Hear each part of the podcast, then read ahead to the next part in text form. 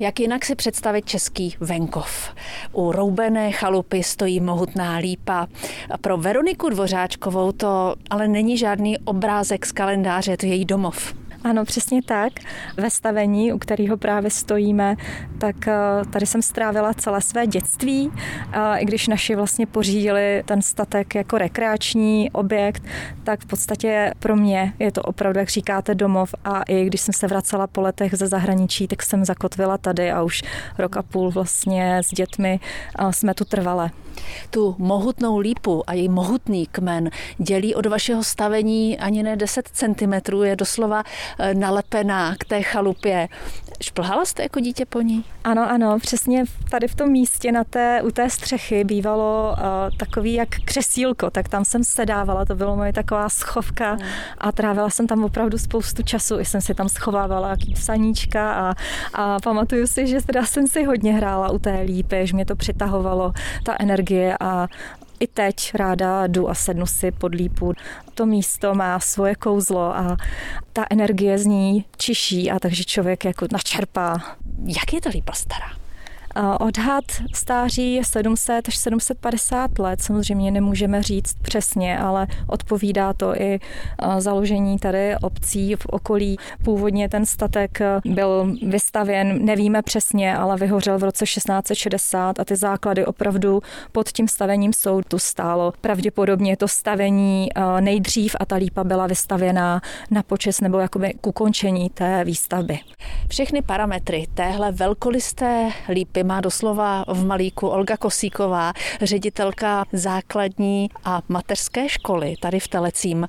Vy jste taková patronka stromu, dá se to tak říct? Nevím, jestli patronka, ale jak tady říká paní Dvořáčková, že zapustila kořeny. I když nejsem místní, tak mám pocit, že ty kořeny jsem tady zapustila taky a prostě je to srdcová záležitost. Lípa není srčitá, ale velkolistá. ale, ale srdcová záležitost to je.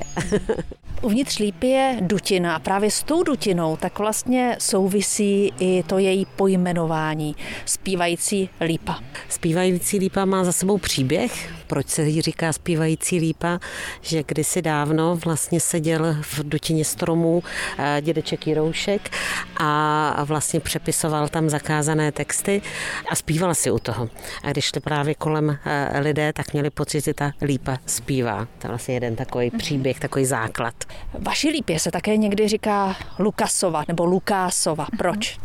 tak Lukásova podle rodu Lukásů, kteří na statku žili více jak 200 let v obci mnohem déle, takže pravděpodobně díky tomu získala ten název Lukásova.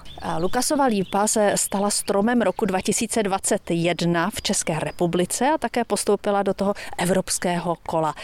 Vy obě dámy jste byli tento týden v Bruselu, kde se vyhlašovaly výsledky ankety Evropský strom roku a bylo to krásné umístění do desítky, paní Kosíková.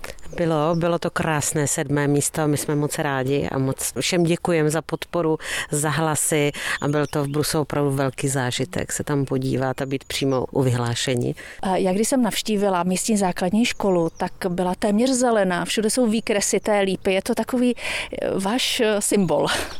Přesně tak, symbol a, a musím říct, teda děti dělali neuvěřitelné věci během roku. Vlastně byl to takový zelený rok ve znamení lípy děti se do toho zapojili s neuvěřitelnou energií a co všechno pro lípu udělali, co všechno se odehrálo, výstava výtvarných prací, vlastně vybírali peníze, pekli sušenky, opravdu zpívali pod lipou. My vlastně máme před školou máme dceru zpívající lípy vysazenou. Vlastně jsme zpívali pod lípou a posílali jsme takhle vzduchem vlastně písničku tady pro zpívající lípu, která je nedaleko školy. Bylo to neuvěřitelná zkušenost a spojilo to právě spoustu zajímavých lidí a vzniklo spoustu krásných i přátelství kolem té lípy, kolem celé ankety a, a ve finále jsme fakt moc rádi, že jsme se do toho zapojili.